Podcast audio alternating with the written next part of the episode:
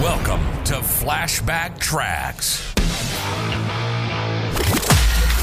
Travel back in time each Friday to an era of big hair, leg warmers, and Walkmans. Far out. Veg out with some clips from Downtime Broadcasting's promotional audio cassette magazine from the 80s and 90s, right here on the World Wide Web. Well, there may be a few clouds on the horizon in the sales promotion industry, as indicated by this article, reprised with permission of Adweek, entitled Bojangles Sues Over Promotion, written by Laurie Peterson. Can marketing service firms be held financially liable by clients dissatisfied with their performance? That issue, initially raised last year after Beecham Incorporated sued market research firm Yankelovich Clancy Shulman for $24 million, has been revived by news of a similar, if lesser known, suit.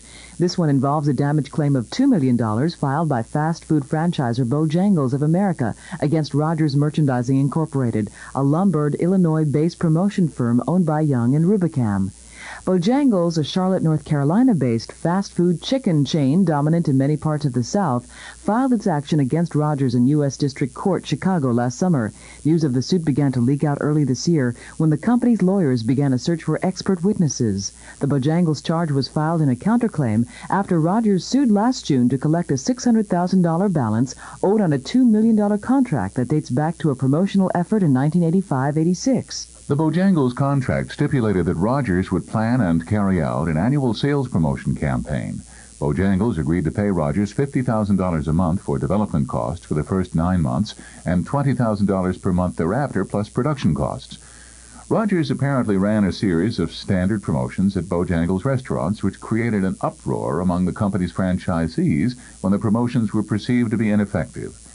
The complaint claims that Bojangles' relationships with its customers and the owners and operators of its restaurants were impaired. The lawsuit will determine the obligations of a promotional agency in the preparation, planning, and execution of a campaign, says Stephen Landis, a partner with Holub and Koff of Chicago, the law firm representing Bojangles. But Frank Dearson, general counsel for the Promotion Marketing Association of America, was skeptical that the case would ever go to court or establish new ground. There are certainly requirements a promotion house has to fulfill, but these are the stipulations of the contract, he says. Trying to prove a promotional plan was inadequate, he said, would be a rough road to hoe. After all, in any promotion, the success or failure is due to a great many things the product, the price, availability, and the like. Douglas Wood, a partner with Hall, Dickler, Lawler, Kent, and Friedman in New York, said a counterclaim like Bojangles was a standard jockeying tactic used when two companies have a financial dispute. Wood said the case would not be noteworthy unless a judge said a promotion agency was liable if a promotion didn't perform as desired. Richard Wagner, president of Rogers Merchandising, would not comment specifically about the case. However, he said the incident reflected other legal gamesmanship he had witnessed between clients and agencies when he was an executive with the Burson Marsteller public relations firm. Some lawyers found the case more intriguing.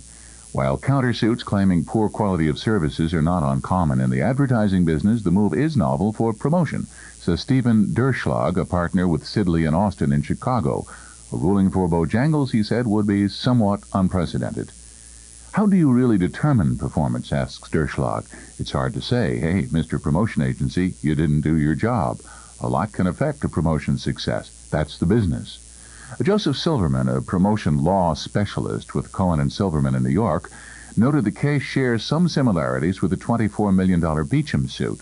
In that suit, Beecham charged the market research firm with negligence for a rosy forecast that convinced the company to launch Delicare Cold Water Wash, but the product bombed. Travel back in time with us next Friday as we share more clips from the 80s and 90s on another rad episode of Flashback Tracks, exclusively on Promo Corner. Time to bounce.